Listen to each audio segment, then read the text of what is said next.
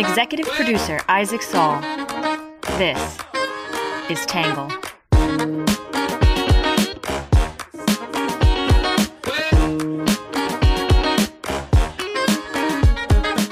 Good morning, good afternoon, and good evening, and welcome to the Tangle Podcast, the place we get views from across the political spectrum, some independent thinking, and a little bit of my take. I'm your host, Isaac Saul, and on today's episode, we're going to be talking about COP28, that is the Climate Change Conference or Conference of the Parties, the 28th edition of this that is happening in Dubai right now. We're going to talk about what to take away from it, some of the controversy around it, and where we are on the fight against climate change. Before we jump in, though, I want to give a quick heads up. We have a new video up on our YouTube channel. It's titled Donald Trump Part 2. It's about what might happen if Donald Trump is reelected as president and what a second Donald Trump term might look like. We break down what people on the left and the right are saying about that prospect, and then I share some of my own view. That video is up, brand new, fresh, on our YouTube channel right now, if you want to go check it out. All right, with that out of the way, we're going to jump in with some quick hits.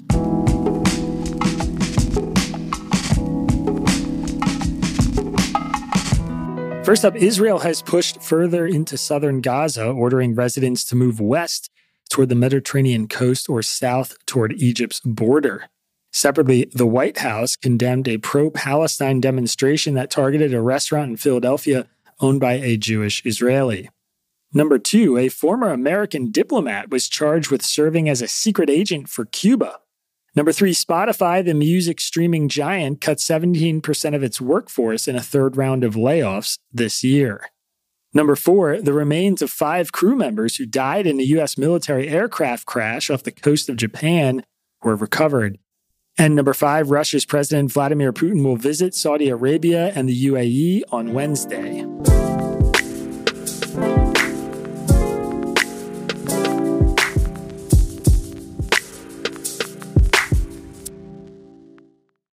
Diplomats from nearly 200 countries will gather in Dubai this week for the United Nations annual climate talks. The conference, known as COP28, begins Thursday and will go until December 12th. It will feature world leaders, business officials, scientists, and activists discussing ways to address and combat climate change. Who won't be featured this year? President Biden. He's not planning to attend in order to focus on domestic affairs and the Israel-Hamas war. United States Climate Envoy John Kerry will instead lead the American delegation. So this is the annual opportunity for world leaders to all be in one place to really address the climate crisis, to try to come up with new plans to kind of offset the worst impacts of climate change. The United Nations 28th Climate Change Conference, or Conference of the Parties, also known as COP, features a record 84,000 registered attendees this year. The 2-week-long conference is underway in Dubai, United Arab Emirates, with a laundry list of presidents, prime ministers, royals, and industry leaders in attendance. Dozens of world leaders have spoken in the first few days of the summit, which began on Friday, saying they believe the planet is becoming dangerously hot and pledging to keep it from getting worse. Roughly 150 leaders from across the world are present, but notably absent are the leaders of 2 of the world's biggest emitters, President Joe Biden and China's President Xi Jinping, who recently announced a bilateral agreement to cut down on methane emissions. Vice President Kamala Harris and China's first vice premier, Ding Xuexiang, are attending in their absences. During their public commitments, global leaders insisted that their words must be followed by tangible commitments, including deals to reduce emissions across the globe. United Nations Secretary General Antonio Guterres, who criticized oil and coal use, said the only way to hit the climate change goal of limiting warming to 2.7 degrees Fahrenheit was to eliminate oil, coal, and gas use. Not reduce, not abate, phase out, he said. 106 nations signed a statement calling for a full exit from fossil fuels.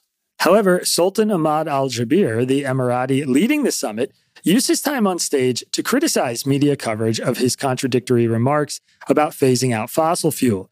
Despite previously calling for drastically slashing the world's emissions, Al Jaber heads a state-run energy company that is planning to ramp up production of crude oil and natural gas.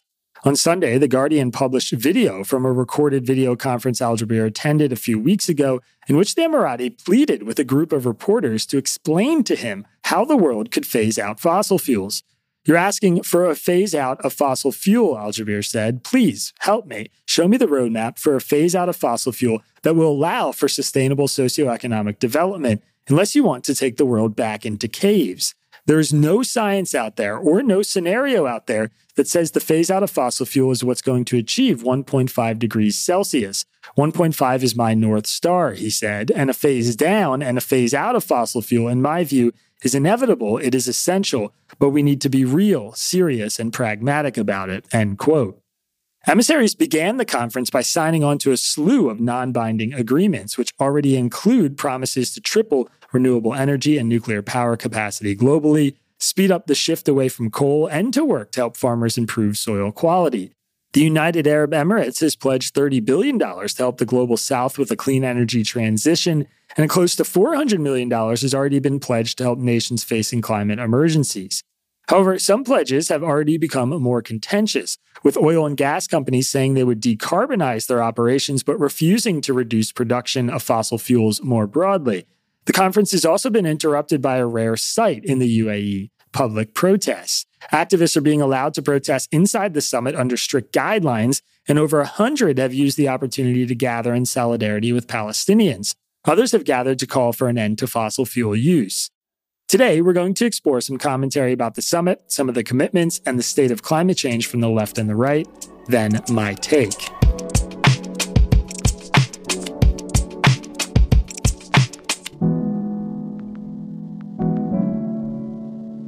We'll be right back after this quick commercial break.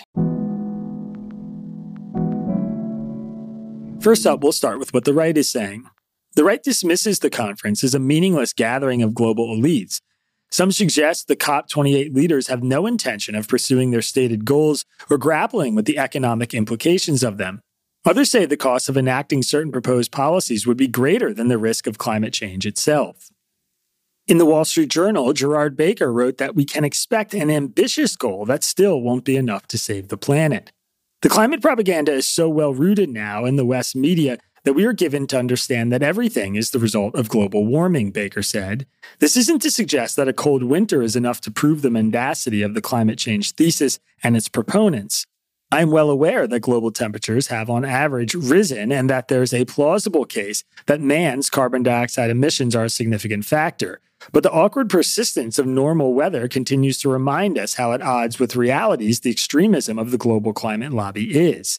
The conference attendees flew the several thousand miles in their private jets, churning more carbon into the air in a week than the average American, whom they like to lecture about his evil ways, does in a year, Baker added.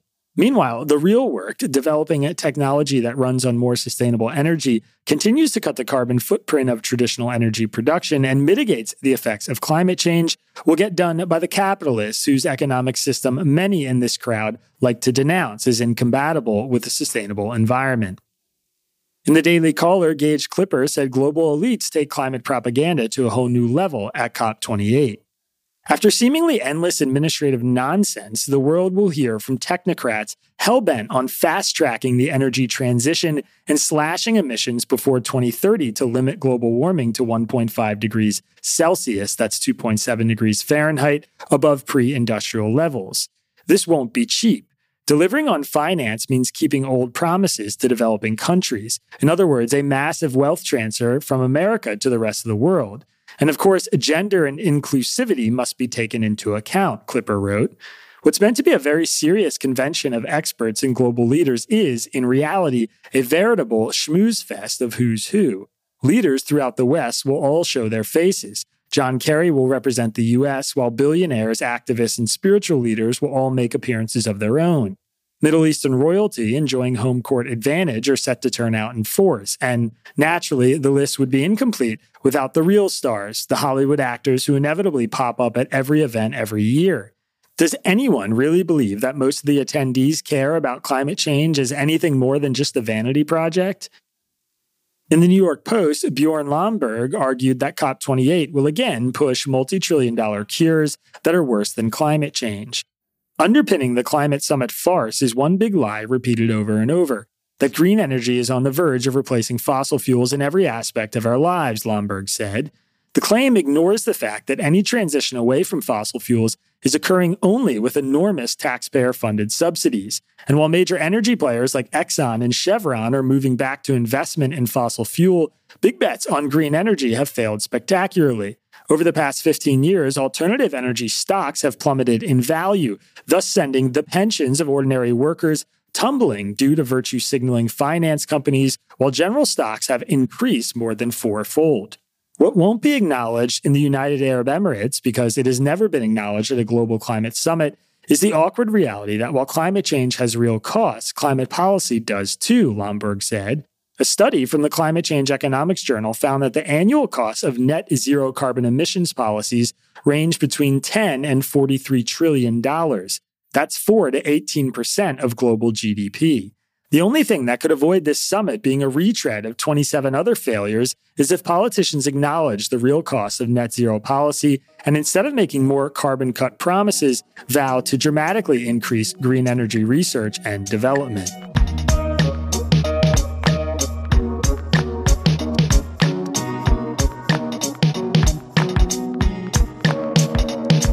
All right, that is it for what the right is saying, which brings us to what the left is saying. The left is skeptical that significant change will come out of COP28 and say that world leaders are shirking their responsibility to the planet. Some criticize the presence of lobbyists representing industries the conference is supposed to be reining in, such as energy and agriculture. Others bemoan the gathering's voting structure, which creates too high a barrier for meaningful resolutions. In the New York Times, Earl C. Ellis said 1.5 degrees is not the problem. As leaders around the world meet for the 28th time to address the climate crisis, this time in the United Arab Emirates, one of the world's largest oil producers, they need to rethink this threat and some of the other central challenges of our time, Ellis said. Those other challenges include devastating losses of biodiversity and plastic pollution so widespread, it is now found on the world's tallest mountain, in its deepest ocean trench, and in our veins. In the long history of this planet, our current time, the human age known as the Anthropocene, is the first in which a single species will so rapidly reshape the future of Earth's climate and all the other conditions that make life as we know it livable. These crises are not about the planet going haywire. They're crises caused by failures to assign and enforce social responsibilities.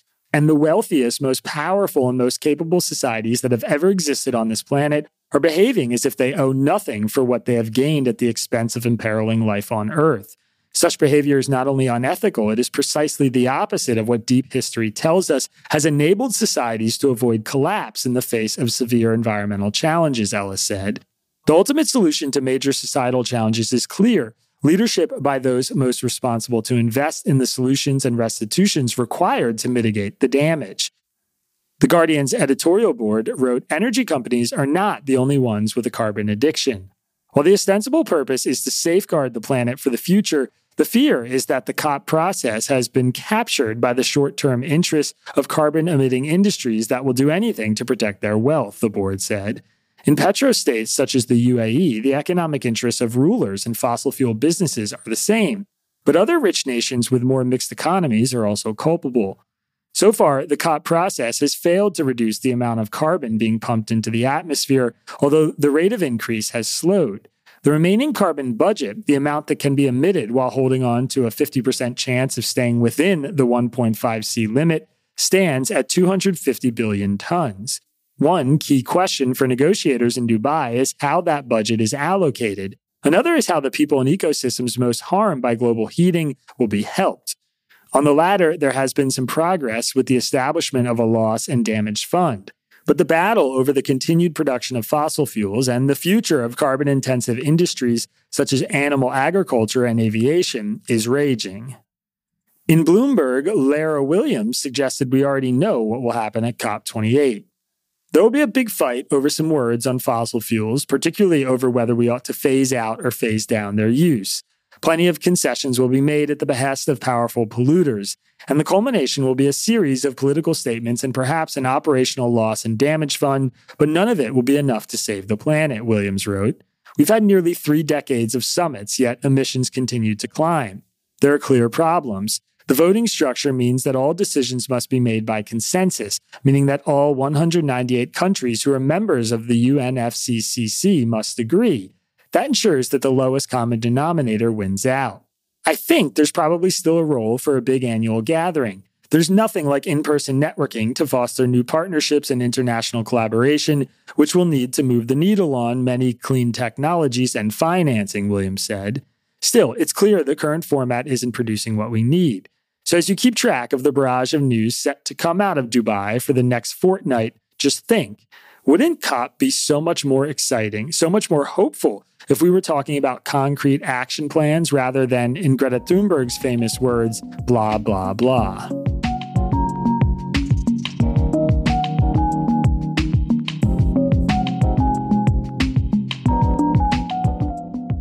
All right, that is it for The Left and the Right Are Saying, which brings us to my take. So, to me, events like COP28 certainly have their fair share of hypocrisy, but that doesn't mean they're completely useless. Is it significant for world leaders from across the globe to gather at a single event and pledge their support for a unifying vision about the planet? Yes, actually, I think it is.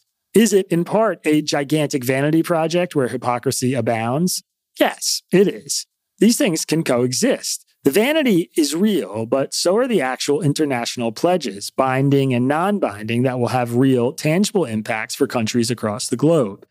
It's worth remembering that while the United States has seen historic heat waves and other natural disasters in the last decade that have contentiously been linked to climate change, there are dozens of nations across the planet who are seeing far less ambiguous impacts.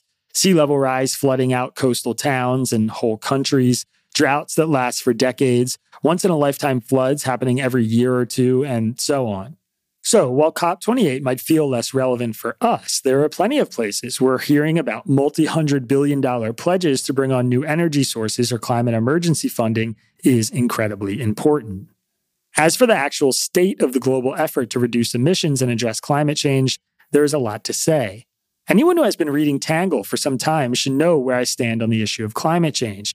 I think the science is very clear that climate change is happening and that it needs to be addressed. I think climate nihilism is very bad, whether you are lighting yourself on fire or pledging not to have children. And I think there are sincerely held disagreements about the best way to go about addressing climate change, especially when considering how to allow the developing world access to cheap and reliable energy sources. Personally, I've long advocated for an all-of-the-above energy approach. I've also cautioned people about renewable energies and the ways in which sources like solar power are not actually renewable in the way people think. It will take a combination of solar, wind, nuclear, and natural gas development, while also just seeing general use go down for us to come close to the goals laid out in the conferences like this. And of course, we should assuredly still be using but also reducing oil and coal as energy sources. The only way to describe where we are now is that there is good news and there is bad news. Here's the bad news. There are plenty of climate change scientists who are convinced that we have entered a new era of danger. Dr. Zeke Hausfather recently made this case in the New York Times, saying that the latest data was staggering, unnerving, mind-boggling, absolutely gobsmackingly bananas.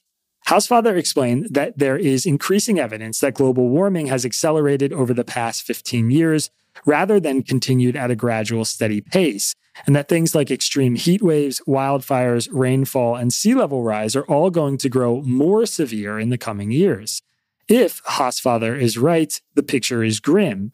On top of that, there are a lot of climate scientists who continue to be understandably skeptical and cynical about events like COP28 and the commitments global leaders make to addressing climate change.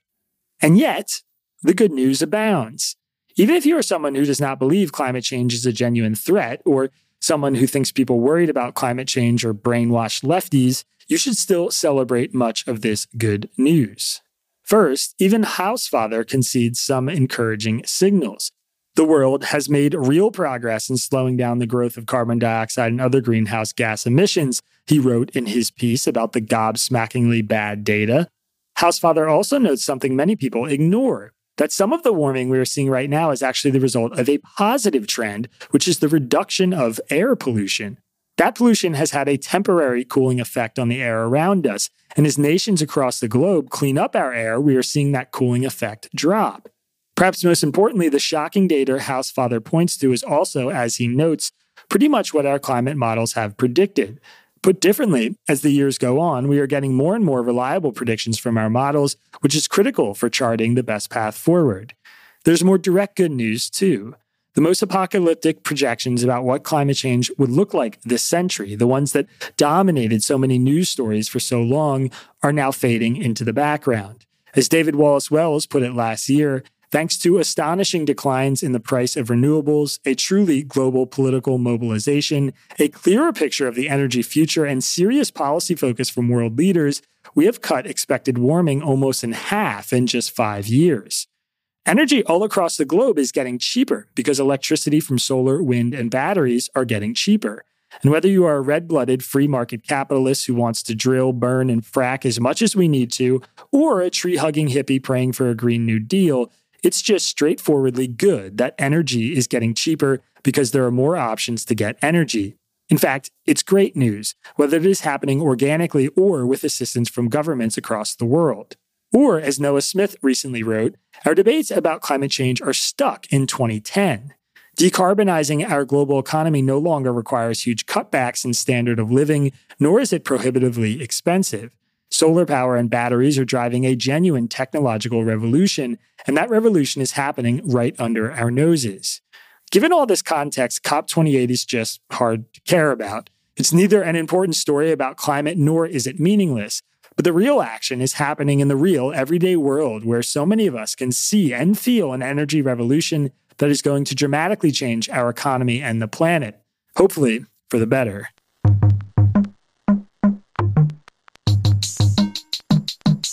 We'll be right back after this quick break.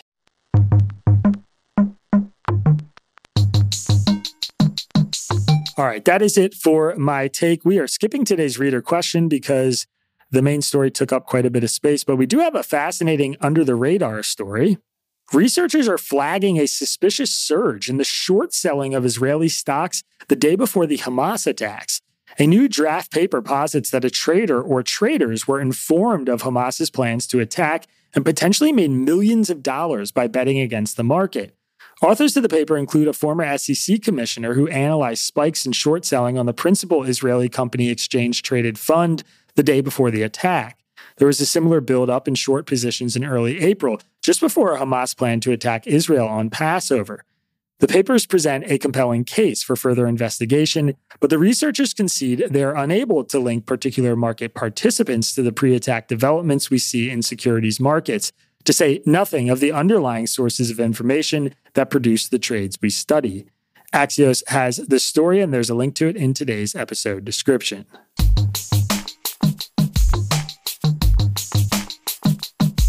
All right, next up is our numbers section.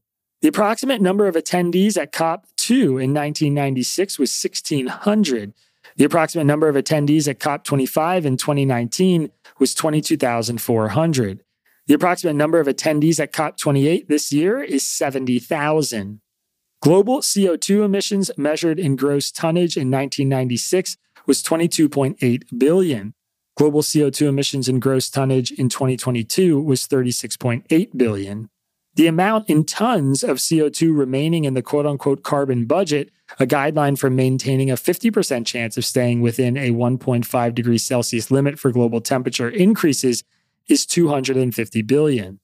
There were 2 days in 2023 that the planet exceeded a global average surface temperature more than 2 degrees Celsius above pre-industrial levels, the first time this threshold was breached since the beginning of instrument records. The rank in global oil production of Abu Dhabi National Oil Company, whose CEO Sultan Al Jaber is president-designate of COP28, is 12th. The number of fossil fuel projects approved by the Biden administration that are projected to create more emissions in 2030 then will be eliminated by White House climate policies is 17. That's according to a study by the Center for Biological Diversity. All right, that is it for our numbers section, which brings us to our Have a Nice Day story. I'm probably going to butcher this name, but I'm going to try anyway. Erisbeth Dionisio Ambrosio has earned a well-deserved promotion after her exceptional display of compassion in the aftermath of Hurricane Otis in Acapulco following the devastating Category 5 storm on October 25th. That's when Dionisio was deployed there in the recovery effort. The 33-year-old mother soon encountered a 4-month-old baby crying from hunger and went above and beyond the call of duty to help. The baby's mother was too distressed to feed him, so the officer, understanding the situation, offered to nurse the hungry infant herself. The moment was captured in a moving photograph later posted on social media. Mexico City Security Minister Pablo Vasquez Camacho praised Dionasio's dedication to service and compassionate response, declaring her promotion on Twitter X. In recognition of her extraordinary act of compassion, Dionisio was promoted from Policia Primero to Sub-Oficial. Sunny Skies has the story, and there's a link to it in today's episode description. All right, everybody, that is it for today's podcast. As always, if you want to support our work, please go to readtangle.com and consider becoming a member. Also, a quick reminder, again, we have a brand new video up on our YouTube channel, Donald Trump Part 2, what's it going to look like? We break it down. I think people are going to be pretty interested in this one. Please go give it a look, and don't forget to subscribe to the channel. We'll be right back here, same time tomorrow. Have a good one. Peace. Our podcast is written by me, Isaac Saul, and edited and engineered by John Wall. The script is edited by our managing editor, Ari Weitzman, Will Kayback, Bailey Saul, and Sean Brady. The logo for our podcast was designed by Magdalena Bakova, who is also our social media manager. Music for the podcast was produced by Diet75. And if you're looking for more from Tangle, please go to readtangle.com and check out our website.